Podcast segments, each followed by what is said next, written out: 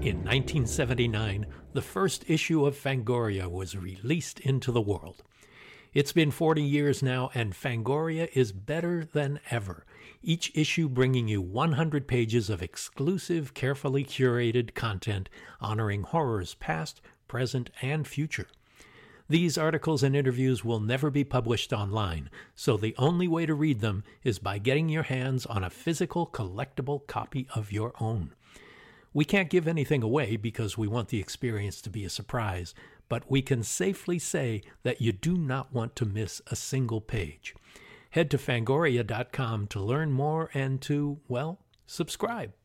And while you're there, make sure to enter the promo code POSTMORTEM to save 15% off your subscription. That's fangoria.com, promo code POSTMORTEM to save 15%. Ladies and gentlemen, I'm Mick Garris, and this is Postmortem AMA, where you can ask me anything. And we are live atop the Montalban Theater in Hollywood, USA.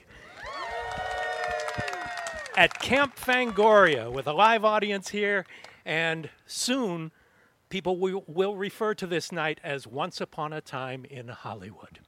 Hey. So, Joe Russo, our producer, is going to ask me your questions, and we will have this up and running in another week or two, a couple of weeks. Yeah. So, uh, so this week on Twitter, we ran a poll to talk about what our main topic tonight was going to be about. Uh-oh. And uh oh. And, I don't uh, know what it was. And and it's going to be a surprise to Mick. So we're actually we're going to talk about The Fly Two. Oh shit! Woo! Okay. Yeah, that was our that was our top winner on the poll. Okay. So Mick, we're Yeah. going to talk about yes. The Fly. So Yeah. uh, let's let's go back in time. Yeah. Let's talk about the fly because that's talk, a no, no, great no, no, no. We're going to talk about the Fly Yeah, Two. yeah. Okay. Uh, so okay, so the Fly obviously is is was a massive hit and and a cultural touchstone. And uh, how did you get involved with the sequel? I actually um, knew David Cronenberg. Uh, I had done publicity for him on scanners and Videodrome, and I was actually working for Steven Spielberg for Amazing Stories, and that led to a bunch of other jobs, uh, including um, Hocus Pocus and Batteries Not Included, a bunch of things like that.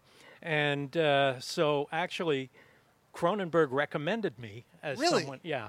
I was going to ask if Cronenberg kind of gave his blessing, so it sounds like he did. He gave his blessing. I don't think it was his idea. Sure. But um, but he was very supportive of it, and it was a, a initially a really great experience because um, Mel Brooks's company, Brooks Films, produced that film, and I got to work with Mel Brooks, who is an incredibly intelligent and educated and knowledgeable story guy. How did he get the rights to The Fly?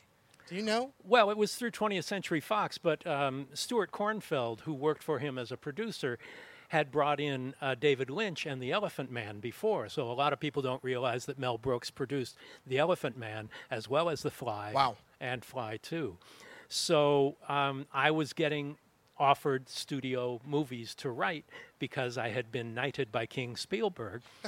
and so people who didn't even read anything I'd written before were offering me jobs without reading anything I'd written.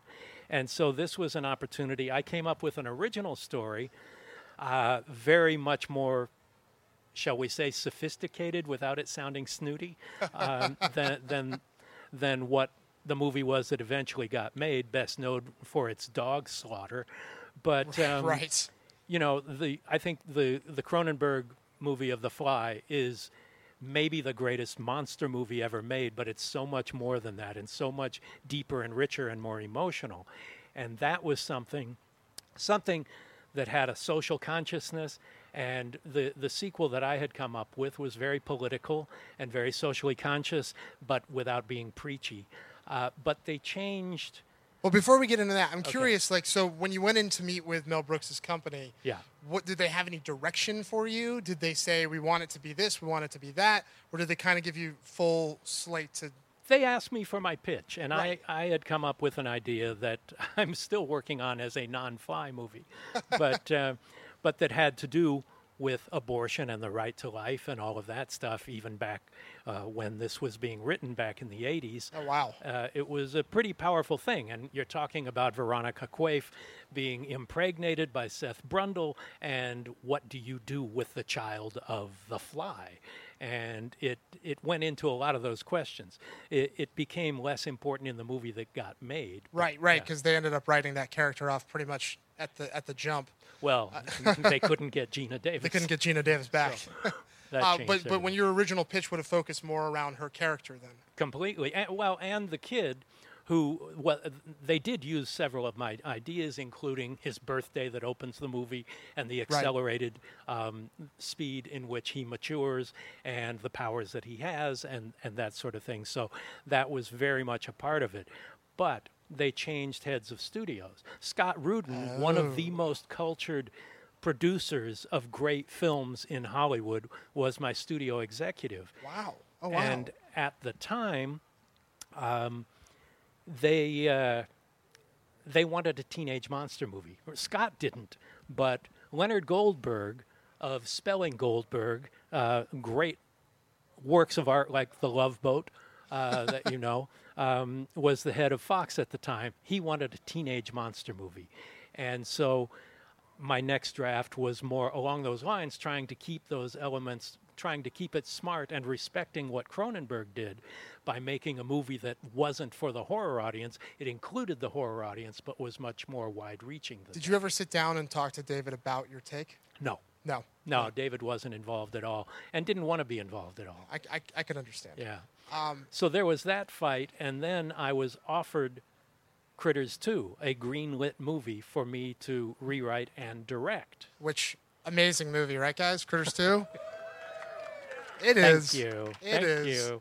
You made the right choice. Well, it uh, it still plays at festivals all around the world, and I haven't seen Fly 2 in a long time. but anyway, so that's the story of, of what happened with Fly so 2. basically, they, they started to take what was the original idea and they kind of started tweaking and tweaking and tweaking. Well, and then, they got more and more involved and wanting to change it, and it was frustrating to Rudin too, who is, uh, like I said, an incredibly smart producer and someone who I felt very fortunate to work with, and that's a rare feeling about producers. so it w- it was a really great opportunity. Tell me about working with Mel Brooks, though. That must have been pretty pretty wild, right? Mel Brooks at a party is really funny. Mel Brooks in a meeting is dead serious. Really? Yeah, and really sharp and really has smart questions and great notes. And he's obviously really, really well educated and well read. And it was a, a total exciting opportunity to work with you know the 2000 year old man Yeah, sure. and and you know blazing saddles and farting around a campfire and working on this opportunity you know to do Was the there fly. any note that kind of just he said that just opened your eyes to some new possibility? This is thirty some years I know, ago, I know, so I know. We're I digging don't here, really, but- I don't remember if there was or not. Yeah. Okay. Fair enough. Fair enough. Well, I think we'll open it up to the floor for questions. It's time for you guys to ask Mick anything. So I'm going to get up and go around, and uh, they'll ask their questions, and you're going to be on the hot seat. All right. All right, here we go. It's Oh, cooling down, one so right that's there. nice. Yeah. It's not. Okay, first question. What's your name? Uh, Max. Max. Uh, my name is Max. Um, I actually just saw The Fly 2 for the first time in 35 millimeter in Los Angeles at the Dynasty Typewriter, and Ah. I was hooked. It was wonderful. Um, so many you. gooey, wonderful details. Um, how do you find getting into that, getting that into the story when it comes to like explaining how it looks and how it comes across? Well, there's always the explanations. You don't want to over describe because there's going to be a director, and that director is going to be working with makeup effects team and, and that whole thing. And it was rewritten after I left the project, first by Frank Darabont and then by Jim and Ken Wheat, who wrote the production draft. So you try and visualize as much as you can without trying to put the director in creative jail. Um, and a director is going to overrule if he has a better idea anyway. So, but one of the things that works well about Fly 2, about the resultant movie, was that it is pretty uncensored when it comes to the graphic nature, uh, especially, you know. I've only seen the movie twice. uh, since since it was made. Uh, but the most memorable thing, of course, is the dog scene. And everybody, I'm a vegan, and people get mad at me for that all the time. So, Who's next? Axel. Axel. Go ahead. Hi, Mick. I'm a big fan of actress Cynthia Garris, and I was wondering if there was any chance she would be in one of your productions soon. Well, uh, my wife Cynthia has been in, in lots of the films that I've done. She was in The Stand and she blew up real good. She was in The Shining as the ghost in Room 217. She was Zante in Critters 2 um, and has been in a lot of the, mostly I kill her. Um, and it's been great for the relationship. Um, she she does have a, a, medical issue that keeps her off her feet, uh, so um, we have not done a lot of work together with her in front of the camera at this point. But uh, I think there's still something waiting in the wings for her as as time goes by. Who's next? What's your name? Uh, Russell. I have a question. Um, I just heard about the success of Nightmare Cinema, and I was wondering because the story has so much, uh, uh, you can play around and so much in the idea of night, night, Nightmare Cinema. Is there going to be a sequel? Is that going to be a drawn out TV series? What's the plan on that? We are working on both concepts. Um, it was originally conceived to be a follow up to Masters of Horror as a weekly hour long series that was more focused on international filmmakers. And the original idea I had was to shoot each one in a different country with a filmmaker from that country. But my ambition and the ambitions of uh, network TV are at loggerheads. And uh, so, but we are talking with the with the financiers and the producers about a follow up uh, sequel, and the idea of the weekly series is now uh, something in discussion as well. But thank you so much for that. It was a lot of oh. work oh. putting that movie together, and it's something we're all really proud of. Now back to the show. What's your name? John. Hi, on Sleepwalkers, there's a great scene what, moving through the crime sequence with Clive Barker and Stephen King and everybody. And How Tobe much fun? Hooper. Yeah. How much fun was it to shoot that? Any good stories? Uh, it was the most amazing thing in the world. First of all, it's not just a scene, it's one shot with the three of them. there are no cuts in it. And in fact, if you cut it right after Stephen King gets told to buzz off by the sheriff, no one would ever notice it was missing. But it was the first time I'd met Stephen King. We'd only talked on the phone and we'd only communicated by fax. The studio would have some notes. I would talk to him about changes, and the next day in the fax machine, there'd be six pages that he wrote that were brilliant, and it was great. But um, that was the day he came. He was only there for two hours that morning at my morning granola uh, at Craft Services, I broke a crown and had to go down the hill from Franklin Canyon, right here in the middle of LA. And I had to go down to my dentist and get a temporary crown. And I'm going, come on, hurry up. Stephen King is coming. And I've never met him before. So um, it was so great because Clive and I had worked together for a while and we were friends. And Stephen King made Clive's bones basically by giving him a quote for his first books that I have seen the future of horror and his name is Clive Barker. And that was on the books of blood and it really opened the United States to Clive Bar- Barker in a way that had never been done before. And then he, Tobe had done The Mangler. So I thought, what a great opportunity to have the three of these guys all together in one scene, in one shot. And it was so much fun. And King was basically playing a clean, smarter version of Jordy Verrill from Creepshow. You know, still the village idiot, but, uh, but he, he isn't covered with green shit.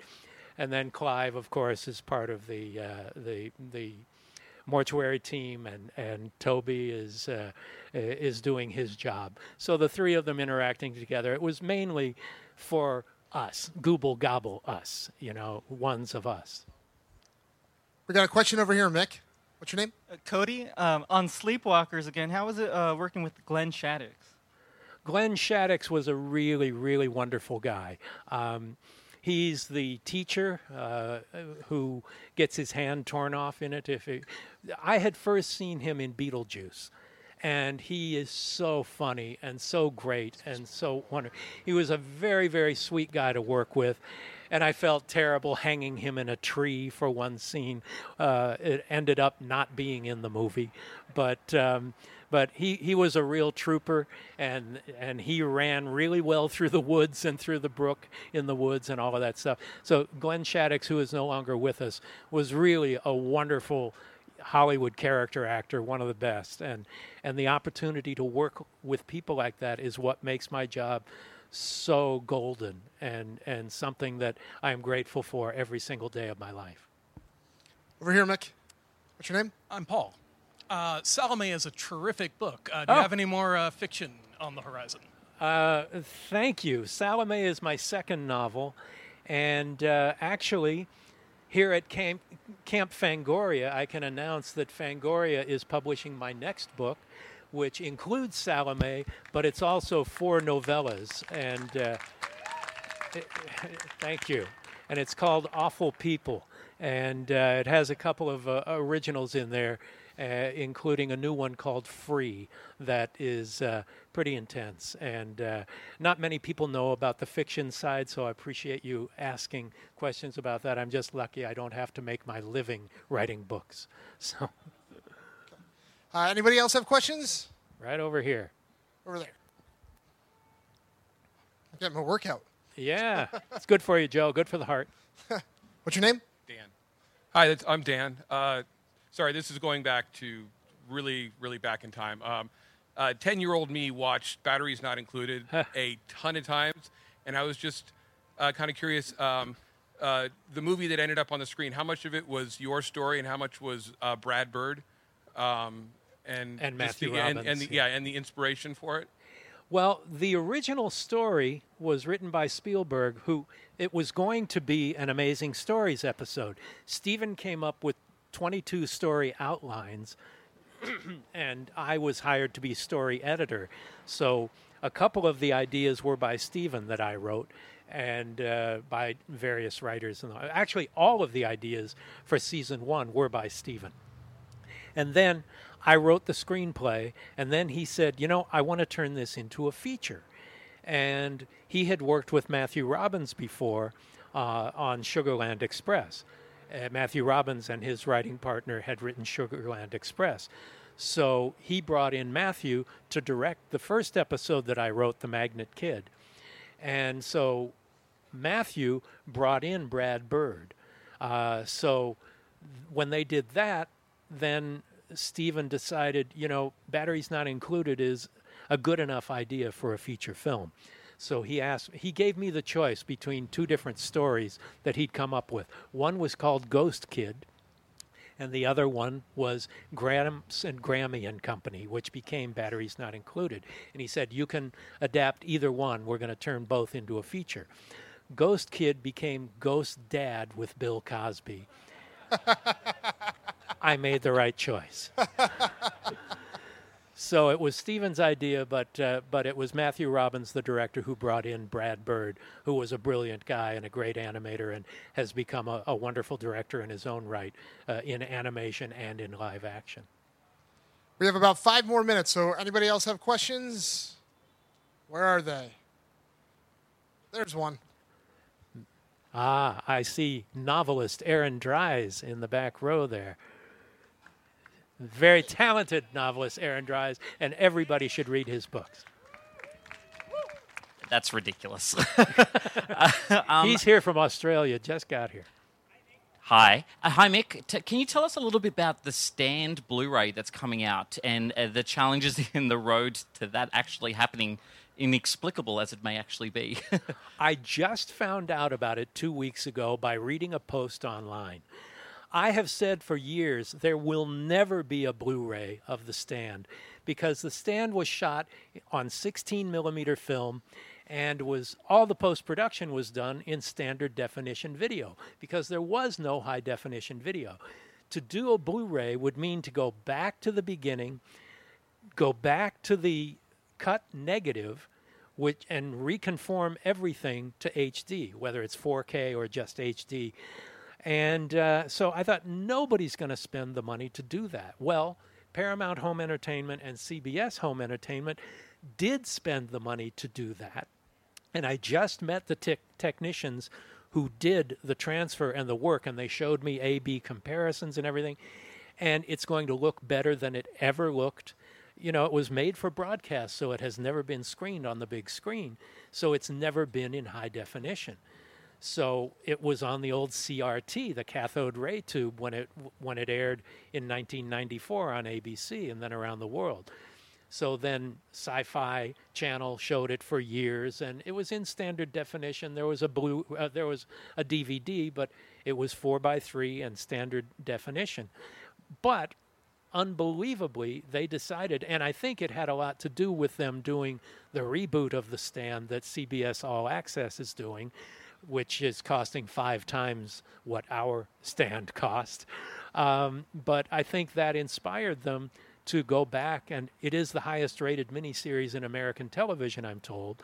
And 50 million people a night watched it, and each night it went up and so it was it, it was something kind of amazing and they have found that there is interest in that. But the same guys who did all the reconstituting of the star trek um, 35 millimeter shows to blu-ray uh, did this and it looks amazing.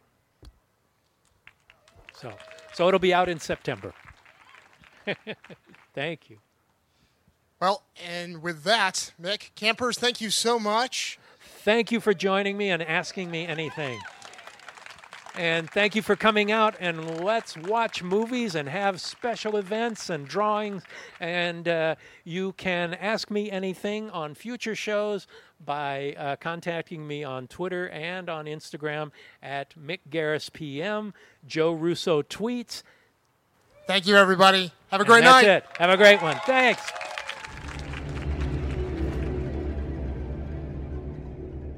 If you're enjoying the podcast, we'd really appreciate it if you would let the world know about it by reviewing and rating it on Apple Podcasts or your favorite podcast app. If you have comments or questions for our Ask Mick Anything shows, send them to producer Joe at Joe Russo Tweets or to at Mick Garris PM on Instagram or Twitter or the Postmortem with Mick Garris Facebook page. This is a brand new address, so don't forget it. That's at Mick Garris PM on both Twitter and Instagram. And if you'd like to see my vintage and recent video interviews, making of documentaries, and audiobooks of some of my short stories, go to my website, mickgarrisinterviews.com.